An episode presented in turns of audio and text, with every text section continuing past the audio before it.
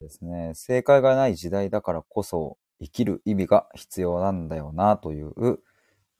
テーマで、タイトルでライブ配信をしたいと思います。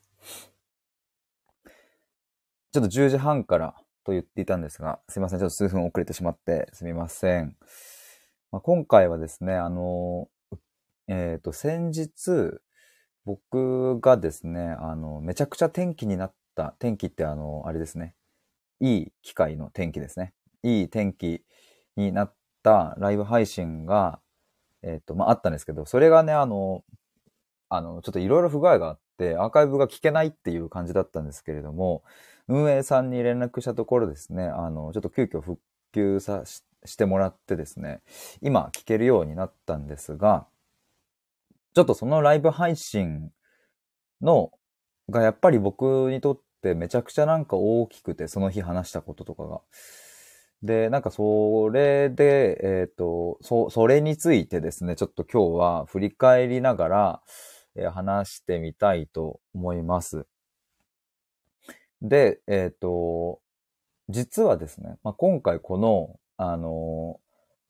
なんだ、ライブアーカイブをですね、えっ、と、文字起こしをしてもらって、えっ、と、もちゃさんにですね、これを文字起こししてもらったんですよ。で、あの、以前ですね、あの、なんだ、えっ、と、ここならの話をもちゃさんとともりんママさんで、えーお二人でされていて、で、その時にですね、あの、こう文字起こしの話とかも、まあ、されていたっていうのと、確かあれ？多分その回だったと思うんですけれども、違ってたらすいません。えっ、と、だったと思うんですが、まあ、それに加えてというか、もともとですね、僕、今年の1月から3月に、えっ、と、対話コミュニティという、うんと、月額制のオンラインのコミュニティをやっていたんですが、あの、その時に、えっ、と、もちゃさんが結構文字起こしとかを、あの、こう、ご自身でね、あの、すごい好きで、えーされてったんですよ、ご自身が。で、それがめちゃくちゃ僕としては、あの、すごいなと思ったし、でもなんか、すごくありがたかったなとも思って、で、えっ、と、まあ、ここならを最近もちゃさんもですね、えっ、と、文字起こしだけじゃなくて、今日からだったかなあの、音声相談の、えっ、と、ここならとかも出されていて、まあ、そういうタイミングだったので、ちょっと、もしよかったら、みたいな感じで、えっ、と、まあ、それ練習を、あの、してもらうみたいな感じの立て付けで、えやってもらったっていう、そんな感じですね。なので、そのちょっと文字起こしをしてもらったのをですね、あ、これ共有すればいいんか。ちょっと共有しようかな。これ別に共有しても問題ないもんな。ちょっと今リンクをお送りしたいと思います。えーっと。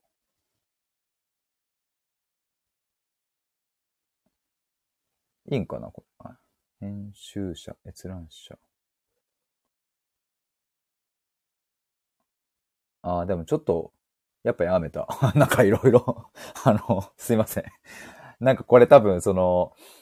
なんか編集権限とかそこら辺が、なんかちょっといろいろ、あれですね、ちょっとまた変更するのめんどくさいので、ごめんなさい。あの、でも僕ちょっと読みたいと思います。先日のそのアーカイブで、まあ、何を話したかみたいな、アーカイブでライブで何を話したかっていうことですね。あ、で、ちなみに今日のこの正解がない時代だから生きる意味が必要なんだよなっていう、このタイトルは、あのー今ちょっと僕が振り返ろうとしているライブのアーカイブ、まあ、先日話したライブの中での、うん、やっぱ自分が改めて思ったことというか、まあ、だから僕は、えっ、と、こういう発信をしているっていう、うん、まあ時代をこういうふうに捉えてるから僕はここに意味があると思うし、僕のいろいろ発信とか対話とかに、うんと、うん、価値があるっていうふうに、そういうふうに僕は信じているので、っていう、まあそういう意味でのこのタイトル付けですね。だからまあちょっとここの正解がない時代だから生きる意味が必要であるっていうこともちょっと後々触れたいと思いますが、えっ、と、ちょっとじゃあ、もっちゃさんが、えっ、と、文字起こししてくれたやつを、ちょっと振り返りつつ、うん、ちょっとピックアップしながら、まあ途中途中そのまま読んだりしながら、ちょっと話したいと思います。えっ、と、前回のね、アーカイブが1時間40分ぐらいあるんですけれども、その冒頭の30分ぐらいですかね、を、えっと、文字起こししてもらった感じで、えー、なぜかというと、冒頭 KT さんとですね、あの、お話をしたんですよ。そこで結構、まあまあ、あの、出てきたりもしたので、そこをちょっと振り返りたいと思います。うんとね、どこら辺かな。えー、っとですね。あ、そうだ。なんかちょっと音楽かけちゃいましょうかね。音楽、音楽。なんかさ、ちょっと待ってくださいよ。え、これさ、独自の音楽ってかけれない感じ？あれれ？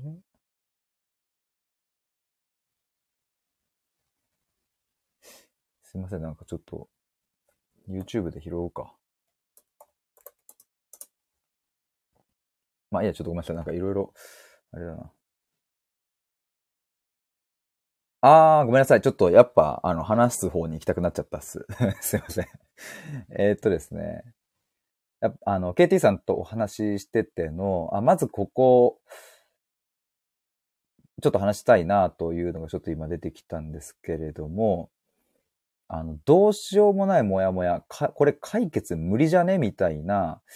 そこの、あの、あると思うんですよ、皆さんも。もう解決なんて無理だっていうモヤモヤ感、あの、悩みというか、ジレンマみたいな。で、その時も話していたのが、あの、もう仕事なんてしたくないみたいな、会社に行きたくねえっていう心の叫びがあったとしても、うん、やっぱり今のこの時代には、あの、仕事をしないという選択肢は、まあ、正直取りづらい。基本的に無理じゃないですか、やっぱ。で、そういうのって解決無理じゃね？みたいな。明日からあの上司に会いたくないし、もうあんな奴が顔も見たくないとかって思っても、もう顔を見ざるを得ないみたいな。で、縁を切るとかすらもできないみたいな。まあ友達とかだったら別にね、あの、もう縁を切るみたいなことが、まあ、できるかもしれないけど、仕事とか、自分の収入とか関わってきた時に、果たしてもうこれ解決無理じゃね？みたいなモヤモヤとかって、まあ例えば仕事とかでもあると思うし、まあそれが恋愛だったりとか、家族関係とか、でもしかしたら友達関係とかでもあるかもしれないですよね。まあ、縁を切るみたいな、なんかそんな手段に出るわけにもいかないみたいな、そんなこと言ってる場合でもね、みたいな。なんかこういう解決無理じゃねみたいな、えー、もやもやっていうところが、僕が、あの、アプローチしたいところであるっていう、ここです。結構。これピンポイントにそこだなという感じですね。あの、だから、裏を返すとですね、解決できる問題にはあんまり興味がないというか、興味がないって言うとなんかあれなんですけども、あの、僕が一番自分の、えっ、ー、と、今まで培ってきた経験だったりを発揮できる領域ってこの解決無理じゃねみたいな、このジレンマをどう切り抜けるかっていう、うん、ことだし、どうそこと向き合うかだし、そういう部分なんですよね。だからこの正解がない時代だから、えー、生きる意味が必要なんだよなっていうのは、まあ、つまるところそういう話で、その、会社を辞めることももしかしたら正解かもしれないし、会社を辞めずにそのうざい上司がいるもとに、えー、耐えて生き続けることもまあ正解かもしれないと。どっちも正解かもしれないし、どっちも不正解かもしれなくって。でもなんかそれが、えっ、ー、と、4、50年前とかだったら、その、どんなにうざい上司がいようと、あの、ある程度ね、その、幸せとはこうであるっていうのが決まっていた時代なので、つまり正解があったんですよね。幸せはこれだっていう。いい会社に入り、えー、お給料たくさん稼いで、えっ、と、どんどんどんどん暮らしを豊かにして便利にしていくみたいな、で、なんか老後に備えようぜみたいなことだったので、その当時は正解があったけれど、今はないから、あの、やっぱ解決無理じゃねみたいな。だからなんかそこが結構あるんだけど、でもなんか僕はそれ、そ、そういう領域に飛び込みたいっていう話ですね。あ、KT さん、ヒデさんこんばんみと、ありがとうございます。あの、先日 KT さんがちょっとこう上がってくださった回の、えっと、ライブのアーカイブが復活してですね、それをもちゃさんに文字起こしをしていただいて、あの、ここならでもね、そういうお仕事をされるかもということだったので、えそれの練習みたいな感じでやっていただいたんですが、それの文字起こししたのを今僕が読みながら振り返っている感じですね。KT さん、我らの世代がゆえの価値観。そうですね。えー、多様性の時代がゆえの悩みっぽいですよね。あ、もうまさに僕もそう思いますね。多様性というのは非常に便利な言葉で、えっ、ー、と、その言葉を使えば、なんかそれっぽくなるんですけれども、実は多様性が大事だという言葉の裏側には、多様性が大事だと言われて追いやられてしまった人の影もあるっていう、うん、ここはまあ非常に難しいんですけれどね。もちろん多様性僕も大事だとは思ってますし、ただそれが、うん、なんかちょっと、うん、極端な方向に行ってしまったりとか、まあ、あとなんだろうな、あの、やっぱもうこう少しでも、ちょっとでもそれなんか人権的にアウトじゃねみたいな、あまりにも過剰になりすぎちゃっていたりするなとか思ったり、そういうのも生きづらさの原因の一つになっちゃってる気はしますね。KT さん、ええー、もちゃさんが文字起こししてくれてさらに繋がるなんてと、スタイフの醍醐味ですね。やりがいになりますっていう。もちゃまるさんに感謝、感激、雨嵐。雨嵐なのかなこれ。雨、霞？何ですかねこれ いや、ほんとありがたいですね。で、今話してたのは、あの、そう前回の KT さんとの対話の、ちょっと文字起こしを僕今このパソコンで見てるんですけれども、まあそこでの、あ、ここ、ここ、まずここっていう、その最初の KT さんと話し始めてすぐのところですね。KT さんが、どうしようもないモヤモヤですよね。いや、僕だってなるときありますもんっていう風に言って、それに対して僕が、そうそうと、なんかこれ解決無理じゃねみたいな、そういうモヤモヤですねって僕が言って、で、KT さんが、自分自身で勝手になっちゃうやつですよね。ヒデさんここにアプローチしたいんですよねっていう風にこう言っているところがあるんですよ。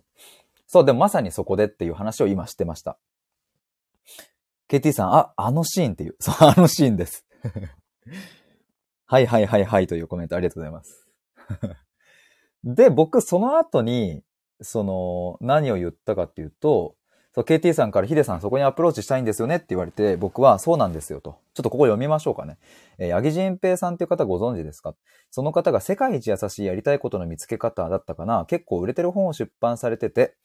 えー、その方は自己理解を広めていくみたいなことをされているんですよね。えー、やっていることはコーチングに近いことというか、やりたいこと探しっていうのをやっている。その人のホームページとか、えー、その会社のホームページを見ると、えー、まずトップに出てくるのが、やりたいこと探しを終わらせるっていうメッセージだったんですね。えー、そのサイトの作り自体もすごい綺麗だし、まとまってるし、それでいて何をするのかが明確だし、すごくいいな、みたいなことを最近見ていたんですけれど、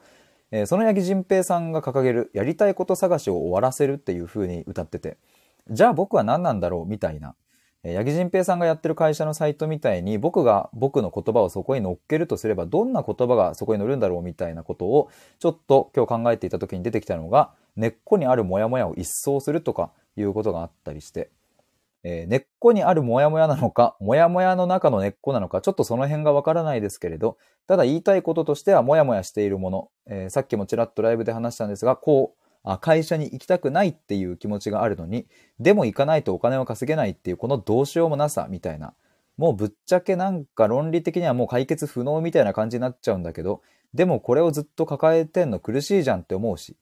でも僕はここを夢中になって一緒に探求しながら一緒に解決できるって思うから、えー、じゃあ八木仁平さんがやりたいこと探しを終わらせるっていうメッセージだとすれば、僕の場合は、もやもやしているその根っこを一緒に、えー、一掃するみたいな。まあちょっと言葉はなんかもっといいのがあるんだろうなと思うんですけれど、えー、根っこをこう根絶するとかってちょっと言葉が強いんですけど、まあイメージとしてはそういうこと。そこが僕が届けたいメッセージなんだろうなっていうのを本当にちょうど1時間ぐらい前に思って、えー、僕はあくまでやりたいことを探してそれで転職に向かいましょうということをやりたいわけではなく、僕はもう会社に行きたくないんだけど行けないとか、もうあの人と縁切りたいんだけどもう会わざるを得ないとか、そういうのって現実社会にすごい転がっててどうしようもないなみたいな。そんな時に僕たちを導いてくれる、背中をそっと押してくれるのって、やっぱり生きる指針とか、生きる意味とか、まあそういうものになってくるよなと思うと、僕はそこを探したい、一緒に探したいし、届けたいしっていうのを、がだんだん明確になってきて、えー、ちょっとテンションが上がってるんですけれど、それを今日皆さんにもお伝えしたかったなと思うし、整理したかったなっていう感じですねっていう。ごめんなさい。ちょっとバーっと読んじゃいましたけれども。KT さんが文字起こしされてるのを振り返るのなんか不思議な感覚ですね。わらわらって。確かに。確かにですね。しかもこれ僕と KT さんの対話を今僕が読んでるっていうね。で、まあでもですね、なでもですねというか、で、なんかこの悩みは、まあでもいろいろあるなと思って、あの、八木仁平さんのその、もしかしたらご存知の方もいるかもですけども、やりたいこと探しを終わらせるってね、有名な本もありますけれど、まあでも僕もその、えっ、ー、と、やりたいことを探すっていうのは、僕が、えー、届けられることのうちの一つに入ってるんですよね。まあ、なんでかっていう、なんでかっていうとというか、その、どうしようもなさみたいな悩みの一個に、えっ、ー、と、例えば転職したいんだけど、どう頑張っても自分のやりたいことがわからんとか、えっと、今の会社で別に辛いわけでもないから、このまんまスキルアップしていった方がいいのかな？いや、でも転職して新しいスキルを手に入れた方がいいのかな？あ、でも結局私って何やりたいんだっけ？それわかんねえな、みたいな。あ、でもこれやりたいかもしれない。あ、でもこれもやりたいかもしれない。え、どっちがいいんだっけ？みたいな。そういうことの悩みって、あの、結構その収集つかないというか、自分で考えててもなんか無限ループしちゃう感じがあって、だから僕だからそういうさっき言った、もうあの、これ解決無理じゃね？みたいな、まあ、もやもやの一つが、そのやりたいこと探しでもあるから、まあまあ、あの、ここも含まれるとは思うんですけれど、まあ、ただ、あの、もう一度繰り返すと、その、八木仁平さんという方は、世界一優しいやりたいことの見つけ方みたいな本を出されていて、で、ホームページを見るとですね、やりたいこと探しを終わらせるっていうのが、まず冒頭にメッセージとして来るわけですよね。なんか僕としての、じゃあそこは何なんだろうなと思うと、まあ、この、あの、まあ、ここに生きる意味とか指針みたいなものを、まあ、見つける、あ、それなのかな？そっちの方がしっくりくるかな？なんか、うーん、でもな。なんかそっちの方がでもポジティブな感じはしますよね、雰囲気。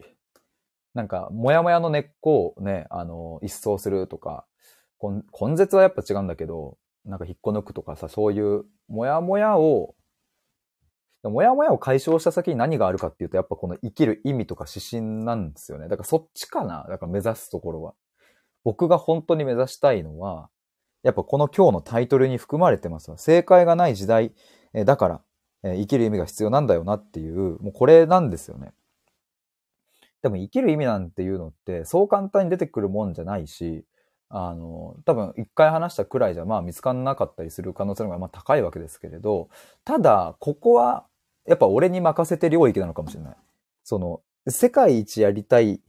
え、世界一優しいやりたいことの見つけ方は、を望むのであれば絶対八木仁平さんのところに行った方がいいのかもしれない。僕もその力になれるかもしれないけど。でもあれかな？せ、ちょっとこれパクればいいのかな？世界一優しい、えー、生きる意味の見つけ方だったら僕に任せてって感じですね、だから。八木仁平さんといつか対談してえな。そんな日が来たら嬉しいな。あの方のちょっと僕のお話とか、あの YouTube で見たりとかしたことはあるんですけれどもね。ああ、今日の飲み物紹介に入りたいと思います。急にやってきますよ、皆さん。えー、今日の飲み物はですね、えー、ウィルキンソン炭酸です。炭酸水を飲んでます。えー、ラベルにこんなことが書かれてありますよ。ウィルキンソン炭酸史上最強刺激。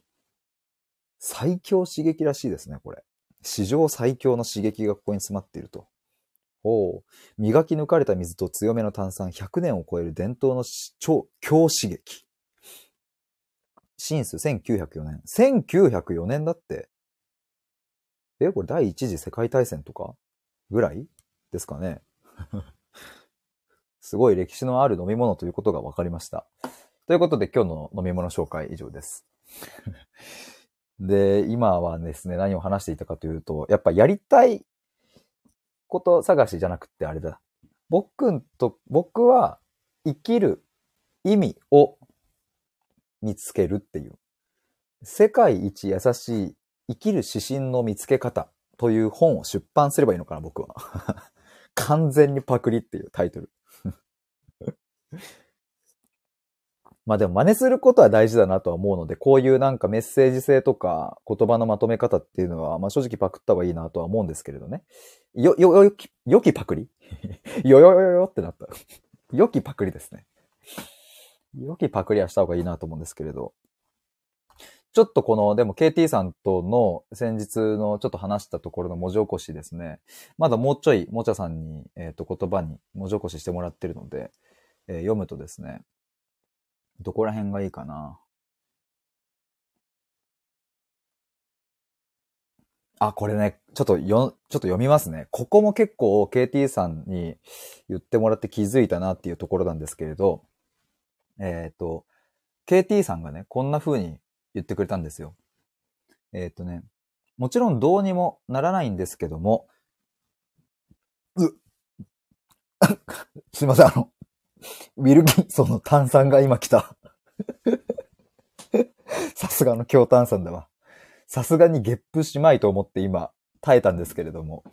うっていうのは来てしまった。ごめんなさい。失礼しました。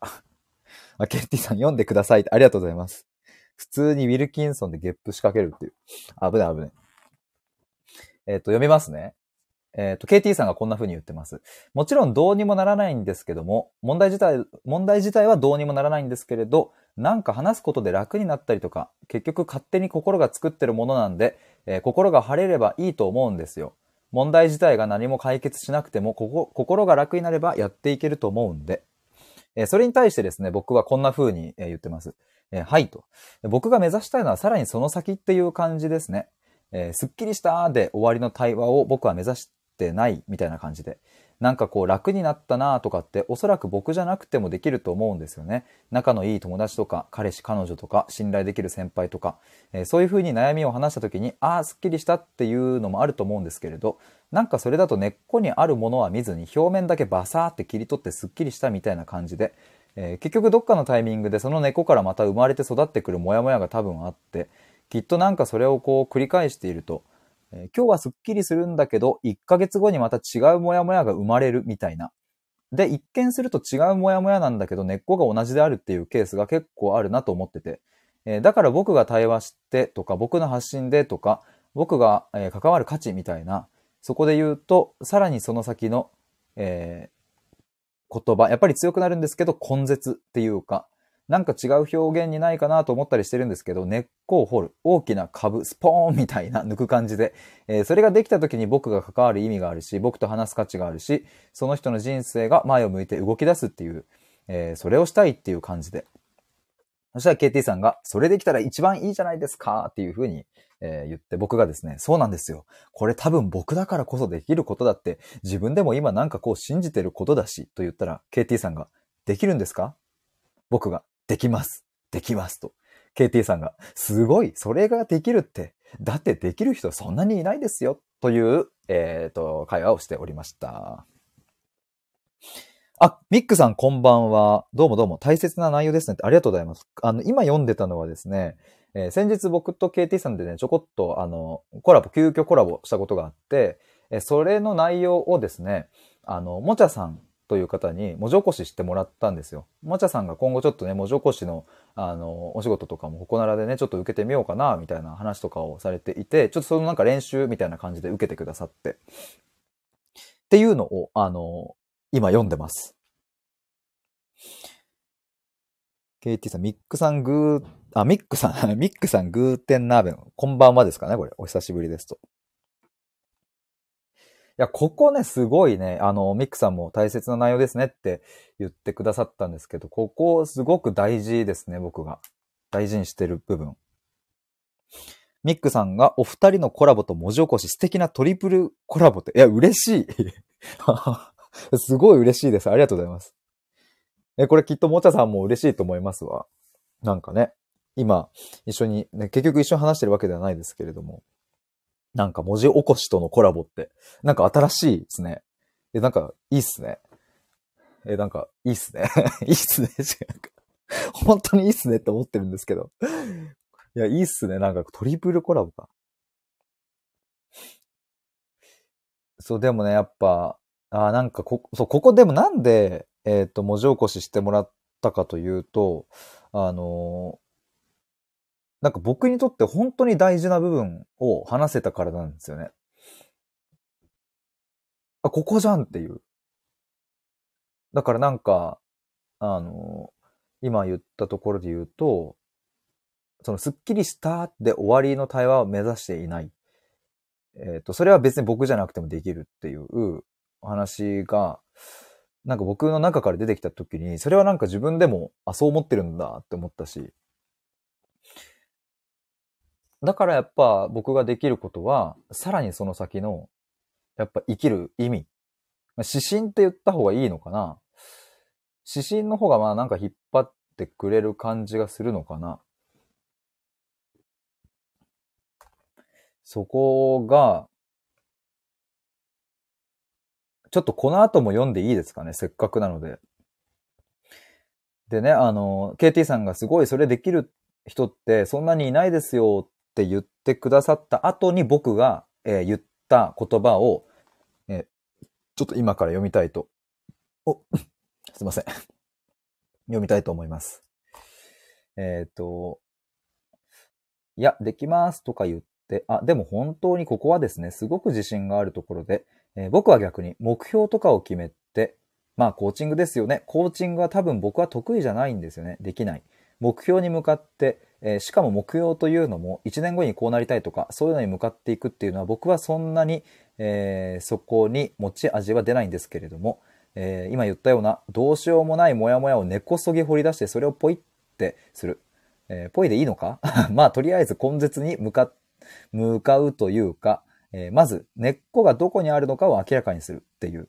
多分それが僕のやりたいこと、できること。だからコーチングみたいなことはできないけれど、逆に言うと一生もんの対話はできる。あ、一生もんの対話はできるってこれいい。自分で言いながら自分でいいなって言った記憶ありますね。一生もんの対話はできるっていう。あ、それはあるっすね。なんか一生もんっていうのはすごい大きな。なんかようやくでも言葉にできた感があるっすね。なんかこれは現代社会、現代あるあるというか、僕がよくこう、今の時代はみたいな話をするんですけれど、やっぱり、戦後間もない時期とか、あと僕の65の親父が20代の頃とかと比較しても、やっぱり目指すべき指標みたいなものがなくなっていなくなっていって、言ったら昔はいい大学に入り、いい会社に入って金を稼いでマイカーマイホーム買ってみたいな、いわゆる王道の幸せがあったから、逆に、ジレンマを抱えにくかったという見方もできるなと思うんですよね。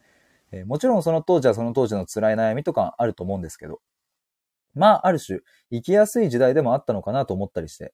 えーただ一方で今はそういうものはある程度こう用意されているし、スマホでポチれば自分の欲しいものが届く時代になって、で、どんどんどんどん価格競争になり、どんなものも安くて便利でっていうものになっていった時代で、まあ生き方も多様化して、YouTuber が大企業の経営者よりも全然稼いで、しかも20代とか10代の子たちが全然稼ぎまくっちゃうみたいな時代になってきて、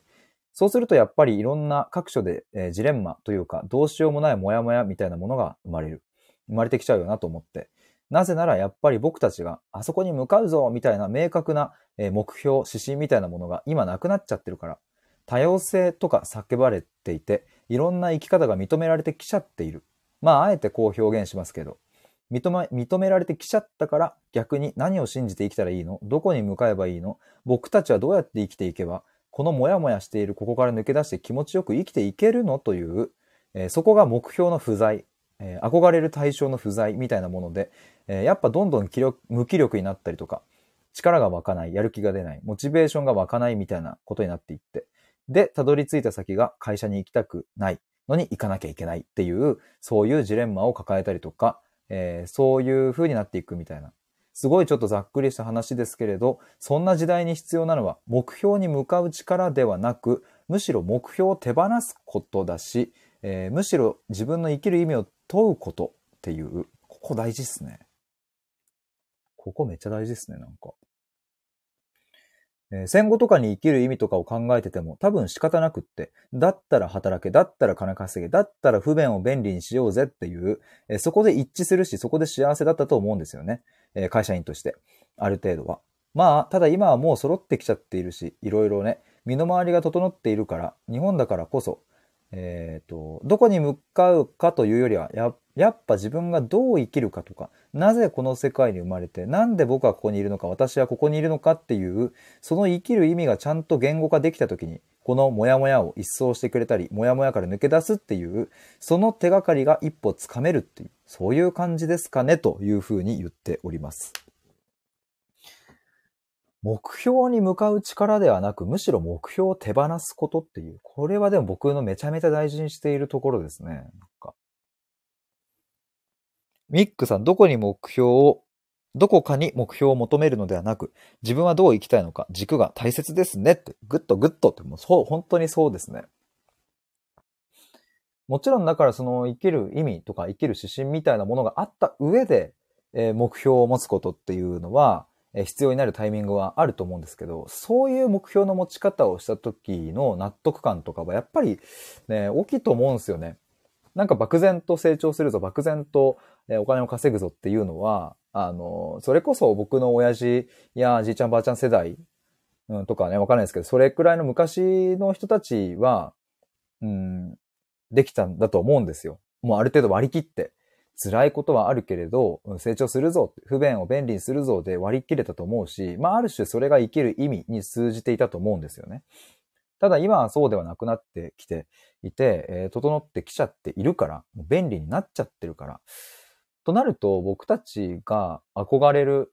対象とか、何かこう、モチベーションを感じる対象というのは、不便を便利にとか、金を稼ぐぞとか、えー、出世するぞというものではなくなってきていて、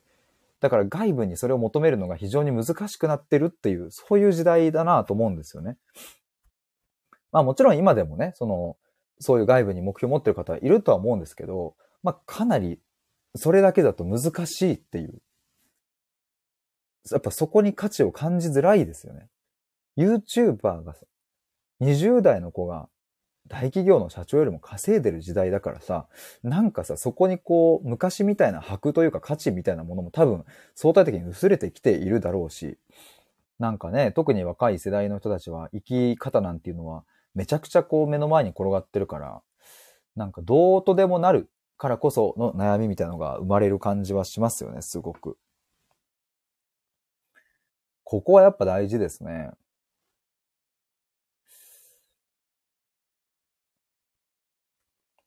ミックさんが個人の大きな目標が戦後とかだと日本の再建という、えー、前を見るのが、ま、前を見るものがあったのでしょうね。そうそう、本当に僕もそう思います。そう、戦後とかね、あの、高度経済成長とかさ、そういう時期とかって、ミック、あ、そうそう、ミックさんみんなで一緒に、そうそう、そういうなんかもう、だからもう会社に属するっていうのがもう一つの、もう個人の圧倒的アイデンティティだったし、そこがある種家族でもあったし、だし会社もその個人の家族を守るっていう、そういう風な時代だったわけで、だからそこがその当時の、え生き方だったし、うん、安心する場所が会社だったし、みたいな。でも今っていうのはそういう会社員って、えー、いう生き方以外にもいろいろあるよねっていうのが、生き方としても分かってきたし、その日本の再建みたいな、ことのフェーズではないから、まあね、もちろん今、いろいろね、円安だなんだってピンチじゃんみたいなことはありますけれど、それはでも、うん、戦後とかとはまあ違うわけで、みんなで一緒に成長するぞっていう、やっぱね、僕はね、あの時代を生きてないからわかんないですけれども、まあきっと想像するなら、やっぱそこに生きる意味があったんだろうなと。だからそれこそですね、僕最近その太陽に向かって走る感覚みたいなの大事ですよねって言ってるんですけれども、多分当時は日本の再建するぞみたいな、なんかこのまま成長するぞみたいなのがある意味では太陽に向かって走ってる感覚だったんじゃないかなって思いますね。その、実際に太陽に到達するわけではないんだけど、みんなで一緒にあの夕日に向かって走れみたいな、あの感覚ってすごくこう、なんか気持ちがいいし、頑張れるし、なんかもうなんだろうな、気づいたら走り出してるみたいな、その、やる気を出して、モチベーションを上げて、砂浜を走るとかあんまないと思うんですよね、なんか。その、自分、皆さんがさ、海に行ってさ、その遠くの方に水平線にさ、こう夕日がね、バーってめっちゃ綺麗な砂浜があったらさ、もう気づいたら体が動き出して、全力疾走して、そのまんま海にダイブしちゃうみたいな、そこにやる気やモチベーションなんていうものは必要なくって、なぜならもうそれが意味だからっていう、あの太陽に向かって走ってる今この瞬間が生きていることだっていう、まあ、強烈な意味を感じるから、そこにモチベーションだとかやる気みたいなものはもう、あの、必要なくって。その現場にいる、いる人がさ、なんかめっちゃ太陽綺麗だし、すげえ水平線キラキラしてて最高なんだけど、なんとかやる気出さないとなんか走れねえなとか多分ないと思うんですよね。その感覚が、もうまさに日本の再建していた時期っていう時には、きっとあったんだろうなっていう。でも今はその、どこに向かえばいいのっていうことがわかんないっていうのが、割とこの、まあ、多分世代を問わずそうなってるのかなとは思うんですけれども、特に10代、20代、30代は、うん、きっと、うん、特に多いんじゃないかなと思いますね。そういう悩みを。ミックさん、それを大きな思いと小さな目標を自分で持って、えー、それを共有できる人たちと一緒に進んでいく気持ちが必要なのでしょうねって。うん、そう思いますね。なんかやっぱみんなで一緒に感っていう。そういうのできたらなんかさ、やっぱ太陽に向かって走ろうみたいな風に生きられたらなんかいいよねっていうのはやっぱ改めて思いますわ。結局ね、その太陽に向かって走れとかって言って、結局その日帰るのは家なわけじゃないですか、その、すげえ、なんか、あのね、ロマンがないことを言ってしまいますけれども、その太陽に向かって走れって言って砂浜を、砂浜を駆け抜けた後はさ、足をきれいに洗って、靴下を履いて、え靴を履き、え車に乗って家に帰るみたいな。現実世界ではそうなっていて。でもなんか、それが必要っていうね。あの感覚大事。やっぱそういうのってすごくこう、子供の頃とか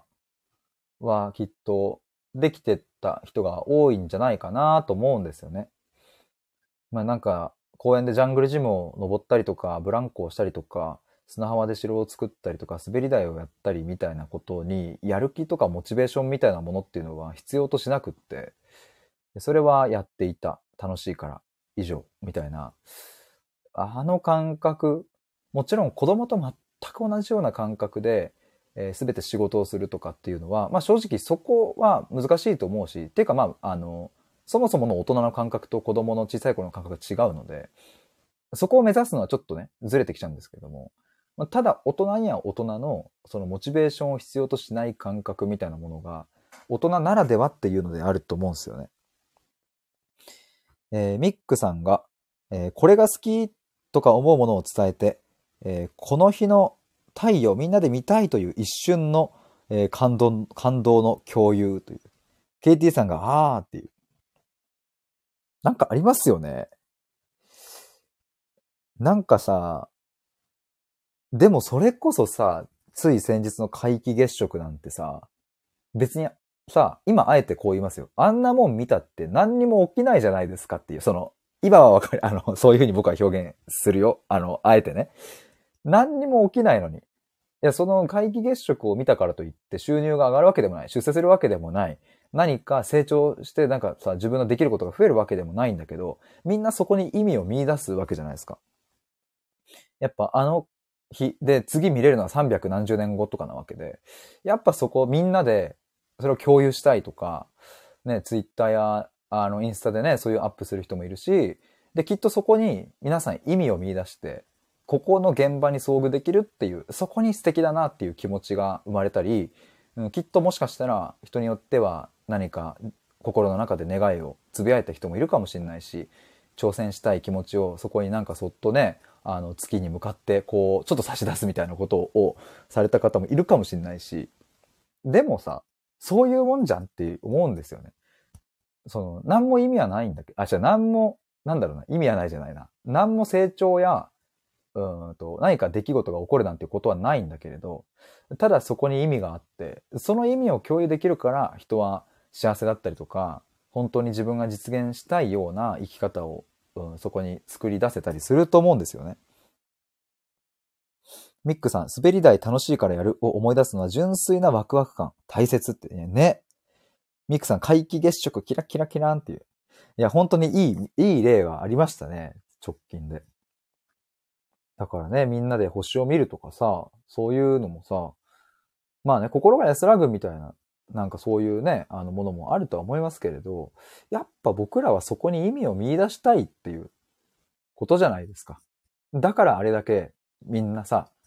あのね、見に行きたいし、写真を撮りたくなるし、それを SNS にアップしたくなるっていうのは、やっぱみんなそこに意味を感じてるんですよね。そこにだから合理的な思考とか、そういう、なんだろうな、無駄を省くみたいな、効率化するみたいな、そういうなんかなんだろうな、いわゆる人間の持った、まあ、ある意味では高度な思考だけど、ある意味ではちょっとずる賢い、癒しいような思考みたいなものは、皆既月食を見るっていうことにおいては必要がないんですよね。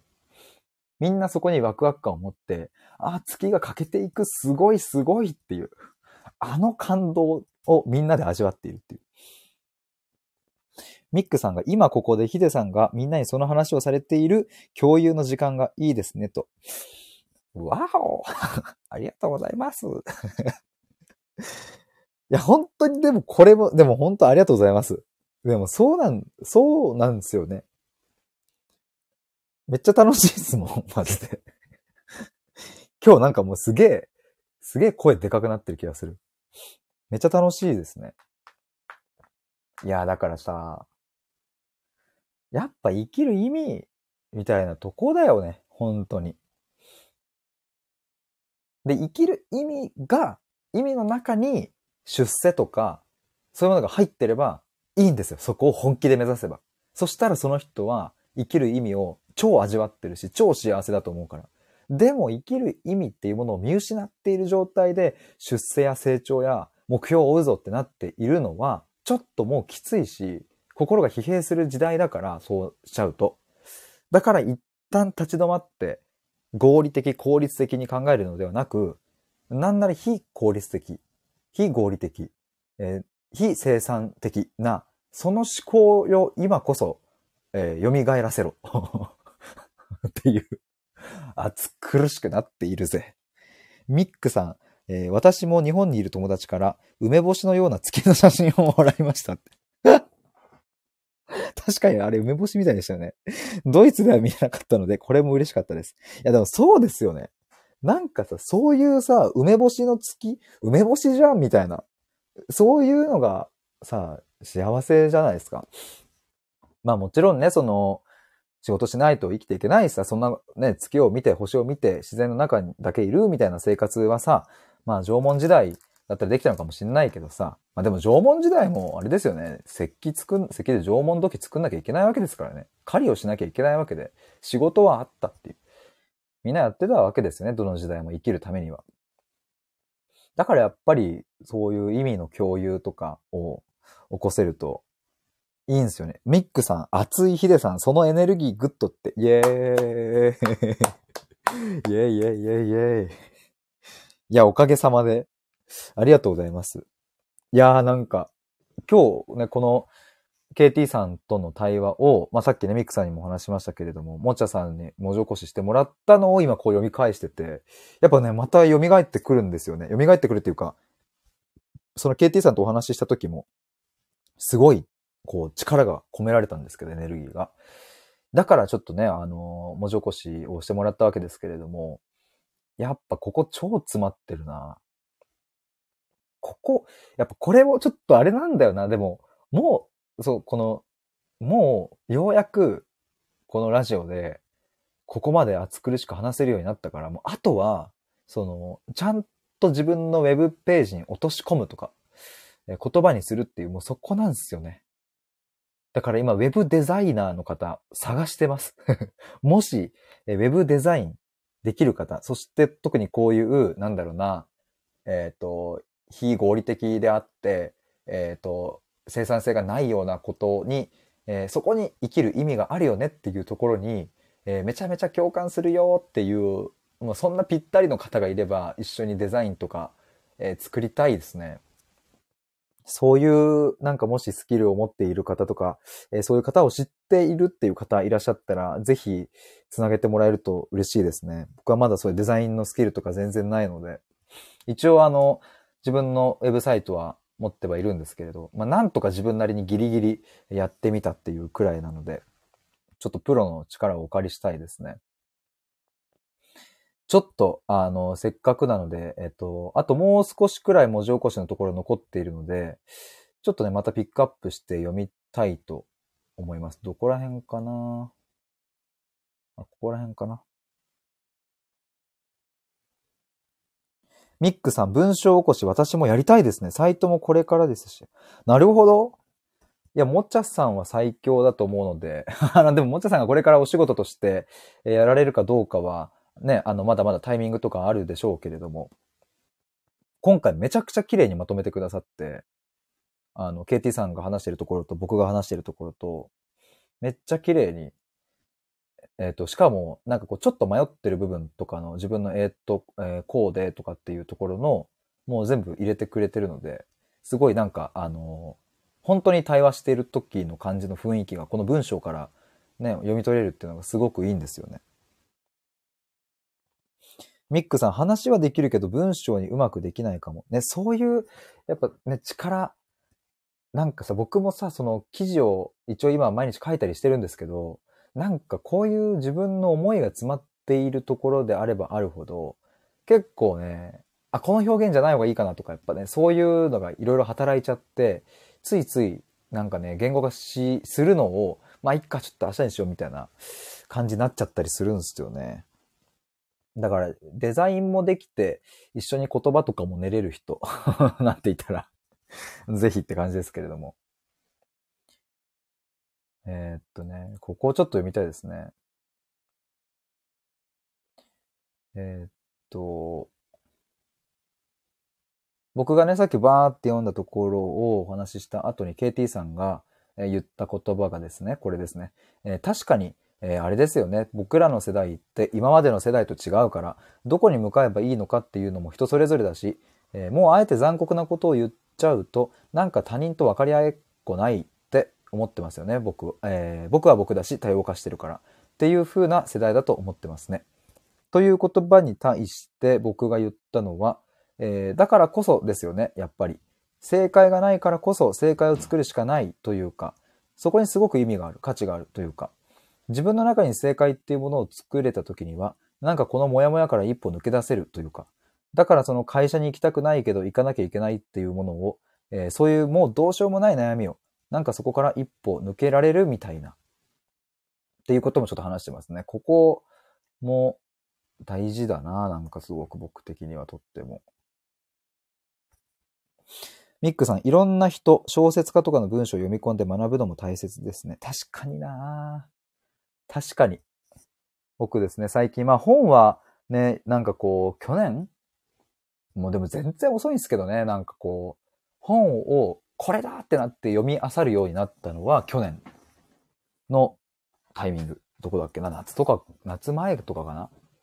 夏前だな。去年の4月5月ぐらいかな。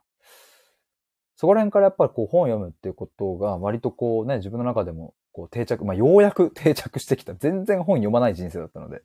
でも小説に関してはね、やっぱね、全然まだ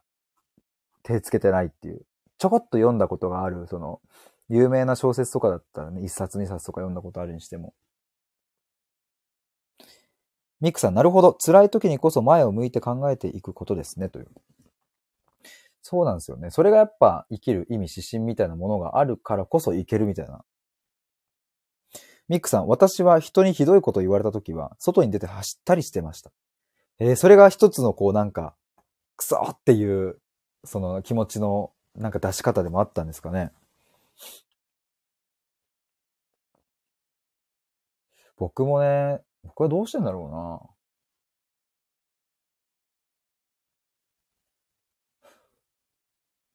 まあ人に話してんのかなすいません、なんかあとね、ちょっと待ってください。僕が読みたいのは、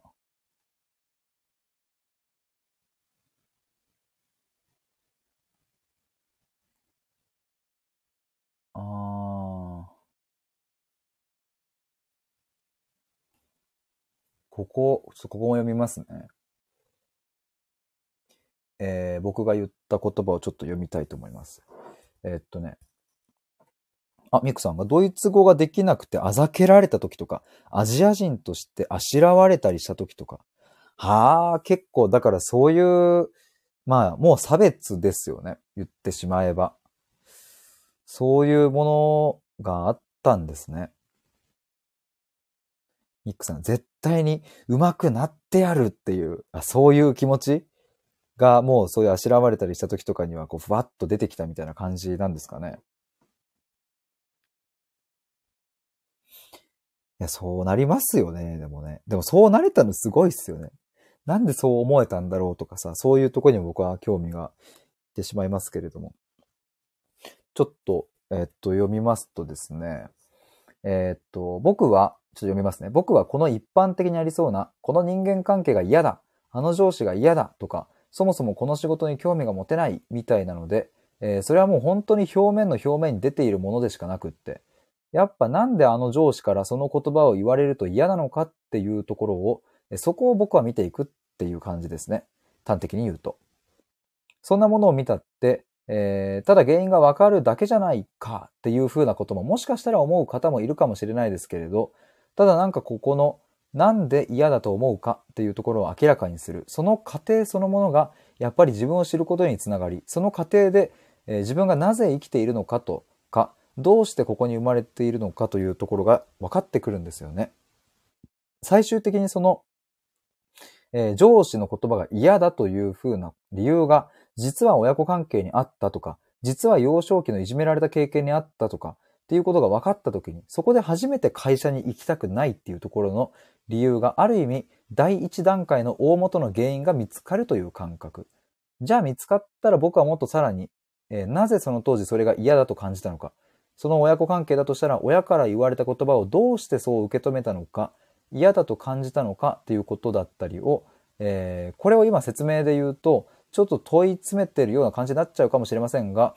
これを楽しく話すっていうのが、えー、持ち味ですかね、僕の。人には言ったことがない話。実は親からこんなことをされていた。まあ、すごくひどい仕打ちをされていたみたいなことって、なかなか人に言う機会ないと思うんですけど、気づいたら話しちゃってたみたいなことが僕ができる対話だし、そういうふうに言ってもらうことは毎度そうなので、ここだなと思っておかげさまでまた言語化ができてますね。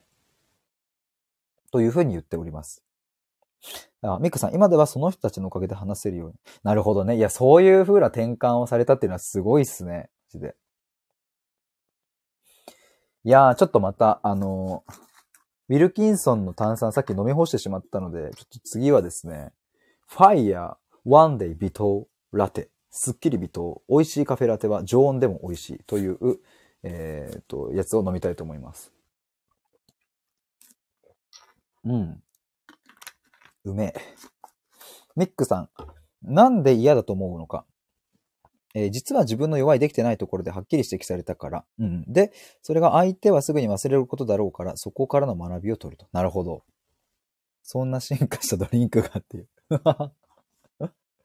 進化してますよね。えー、しかもね、飲んだ時、もう一歩前に進む勇気が湧いてくる。そんなコーヒーでありたい。あなたの一日に直火のうまさを。ファイヤーって書いてある。すごいよね。でもさ、こういうのってちゃんとさ、みんな真剣に多分考えてこのペットボトルにこの文章を刻み込んでるわけじゃないですか。だからその飲んだ時もう一歩前に進む勇気が湧いてくるっていうのをイメージしてこのパッケージや味やら何やらを作ってるっていうふうに思うと、なんか勇気が湧いてきますね。なんかん あ、あれ？勇気が湧いてくるな。あれ？これは皆さん飲んだ方がいいですね。ミックさん、缶がデポジットになってると、えー、さらにグッと。これ、ワンデイラテ。これはキリンビバレッジですね。缶がデポジットになっているというのは、どういうことなのか。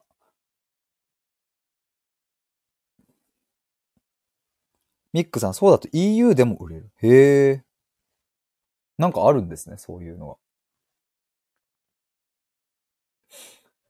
ちょっと今僕どこまで読んだっけな。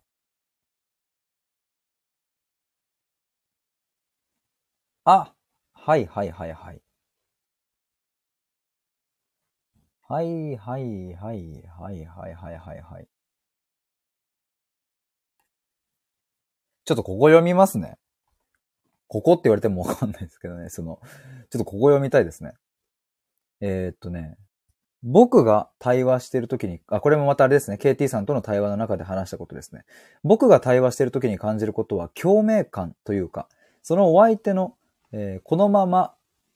えーあお相手の中の、例えば会社に行きたくないんだけど行かなきゃいけないっていう悩みから掘り下げていった時に見えてくる本当の原因、真の原因みたいなところにたどり着いた時の、えーこうなんか躍動する感じというか、もうぐわっと出てきた時のそのお相手の熱量と僕のワクワクとか、そこがピタッとなって、わ、楽しいっていうのがお互いに、えー起きるみたいな。これがほんとつい最近でも、まさにそんなことをお相手から言ってもらって、もう今胸がめっちゃ熱いっすわ、みたいな。こんな話をどこにもしたことないし、今一かけらも自分を飾っていなくって、でもこの昔のあんまりこういい思い出が、えー思い出ではないようなことを楽しく話せているなんてちょっとびっくりです、みたいな感じで言ってもらったことがあって、もう超嬉しかったし、でもなんか、そうだな、今思ったらこういう経験を詰めてきたから今こうして、このどうしようもないモヤモヤから抜け出すためにっていうタイトルで、えーこんだけ偉そうなことを言えてるんだろうな、みたいなことがあるかもしれないですね。ということを言ってますね。えっ、と、ミクさん、缶やガラス瓶はお店に返して数円戻ってくる制度です。あー、はいはい。銭湯で牛乳の瓶飲んだ時に変換するみたいな。そこでなんか、数円、まあ、日本の銭湯だと多分ないと思いますけど、数円戻ってくるんですね。そういうとこもあんのかな、日本も。えーミックさん、真の原因が見つかってワクワクすごいっていう。いや、これが超楽しいんですよね、なんか。なんで楽しいんですかね、なんかね。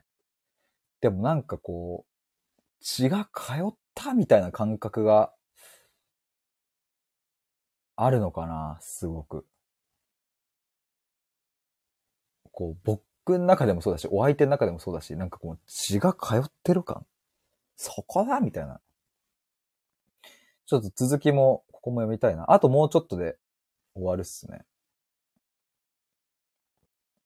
この読みところは。えーっ、とね。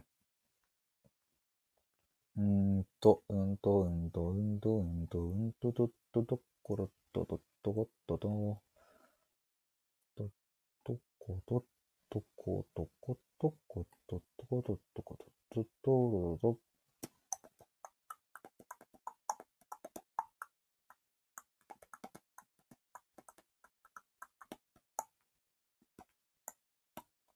ここを読んで、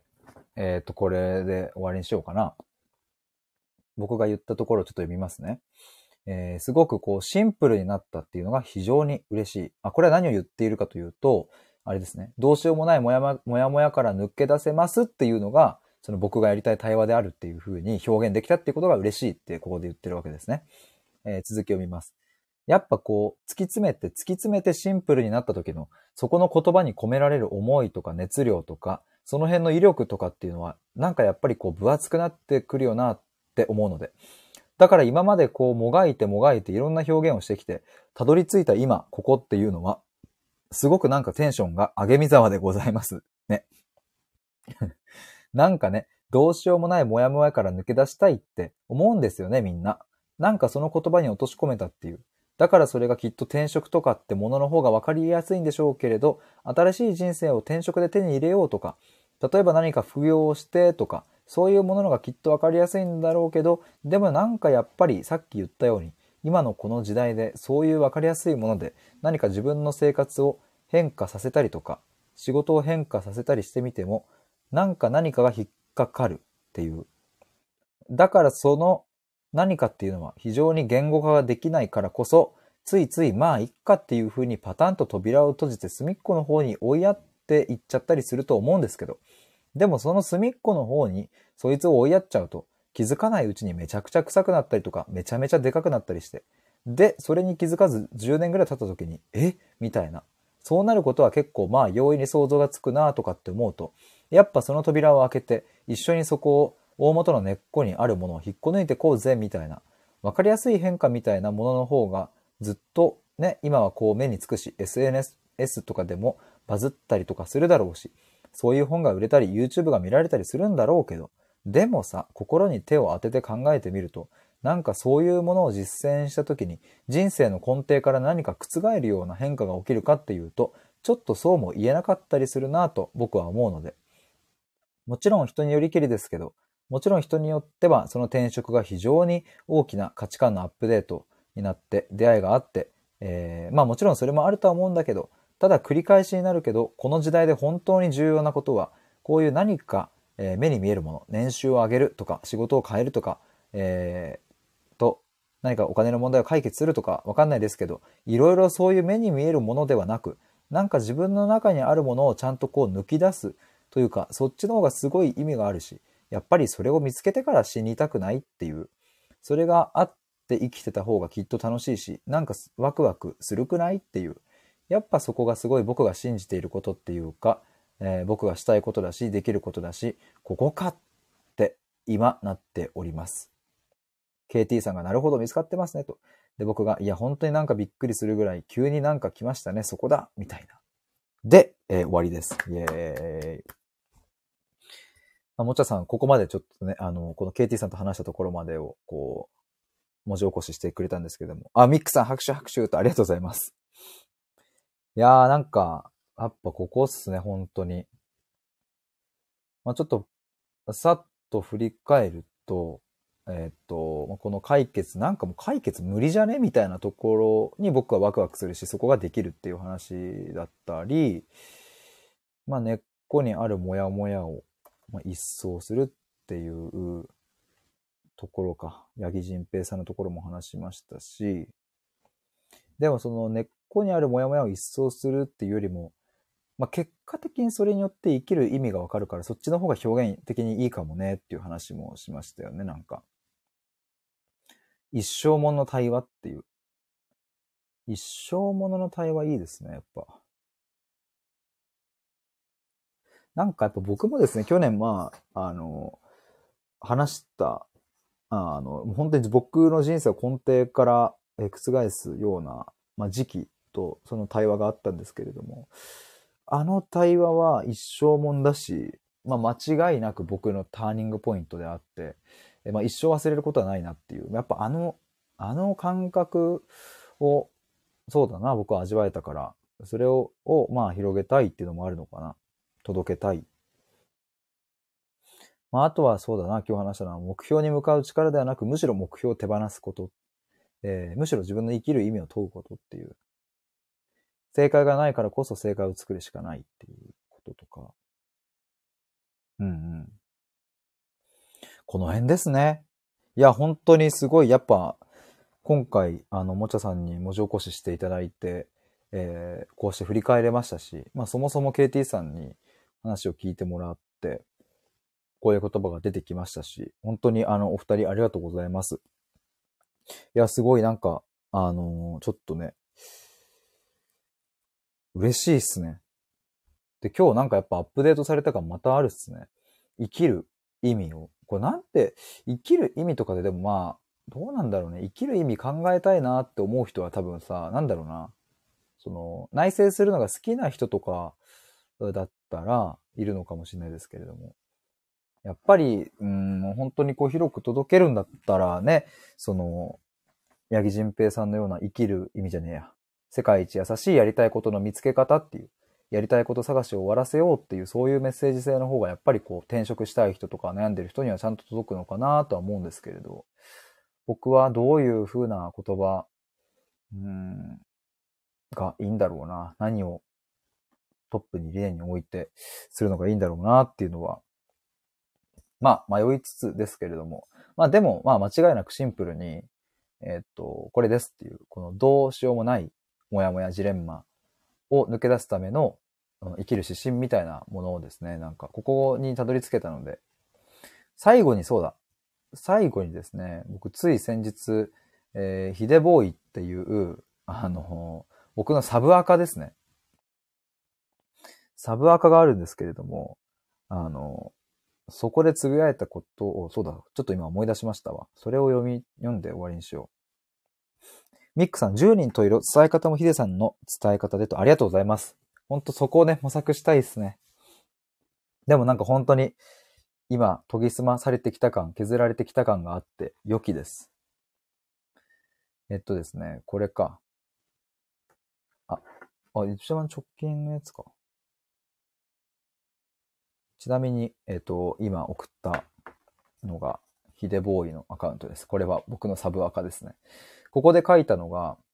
今一番直近のツイートに来てるんですけれども、ちょっとこれ読みますね。僕が届けたい人は、えー、どうにもならないモヤモヤから抜け出したい人なんだけど、もっと具体的にすると、どうにもならないモヤモヤから抜け出したいんだけど、誰に相談していいのかわからないし、意を決して相談してみても自分の本音まではたどり着かず、結局モヤモヤがそのまま残ってしまう人なのかっていうふうにツイートしてるんですけども、まあこういう人に届けたい、えー、っていうのがやっぱあって、で、こういう人たちにどんな変化が起きるのかっていうと、そうだな。あ、でもシンプルになってきたかも。生きる意味がわかる。で、生きる意味がわかると何がいいのかというと、えー、この正解がない時代を生き抜く、うん、エネルギーが生まれるみたいな感じなんかそんな感じかな。でも生きる意味っていう言葉ってちょっとなんか重たいんかな？なんだろうななんか。うん、まあまあ、あの、でも自分が最近いろいろできることを言語化してみたりとか。まあ、あとそうだ、最後にですね、あの、僕実は公式 LINE の、あの方で、実は今日から、まあ厳密に言うと昨日からなんですけども、あの、今日からですね、えっと、LINE で無料相談始めます。あなたに向けた音声手紙をお届けっていう、えそんな、え企画というかね、この11月いっぱいまで、えそういうものをちょっとやるっていうのを決めてですね、さっきノートにその記事を書いたんですよ。ちょっとそれ共有して終わりたいと思います。なんかさっきから終わる終わる言って全然終わんないですね。ごめんなさいね、なんか これで終わりとか、次これ読んだら終わりとかって言って全然終わんなくてごめんなさい。今ちょっと、あの、リンク送ったんですけれども、まあ、飛んでみてもらうとわかるんですが、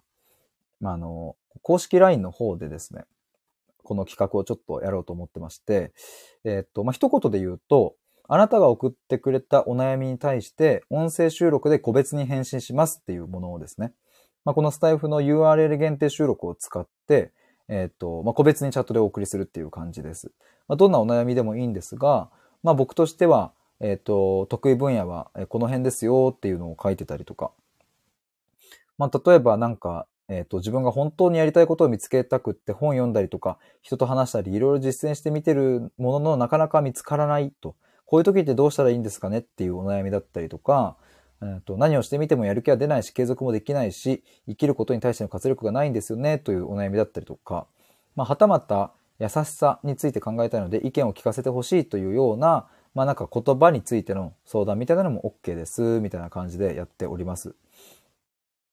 で、なんか今回はですね、じっくりじっくり何時間もかけて対話するわけではないので、なんかこう悩みをそれこそこう根本から解決するみたいなことではないんですけれども、なんかあの一つのきっかけとして使ってもらえたら嬉しいなと思いますし、まあ、僕がその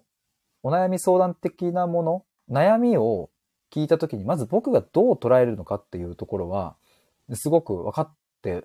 くださるかな、もらえるかなと思って、なんか、あの、僕なりのやっぱりその人の悩みの捉え方みたいなのが、あの、やっぱりなんかこう、第一声というかね、一つ目のこの、あの、反応で、えっ、ー、と、わかると思うので、なんかそういうのも、こう、なんか、なんだろうな、あの、感じてもらえたら嬉しいなと思います。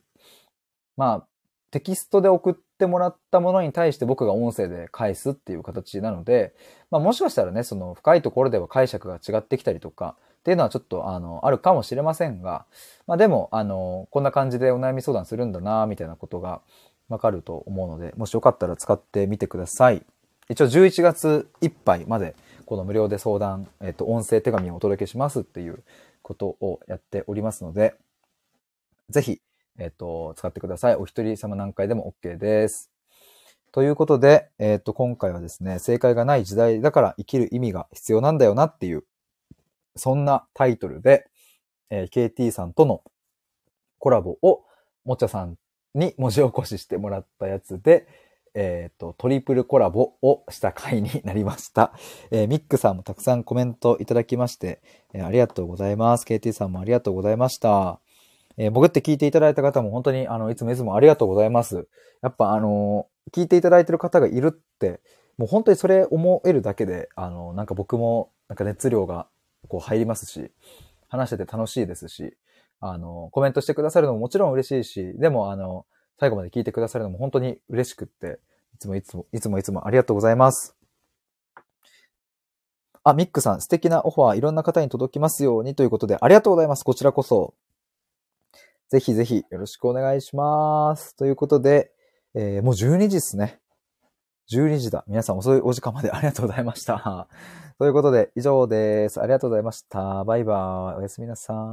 い。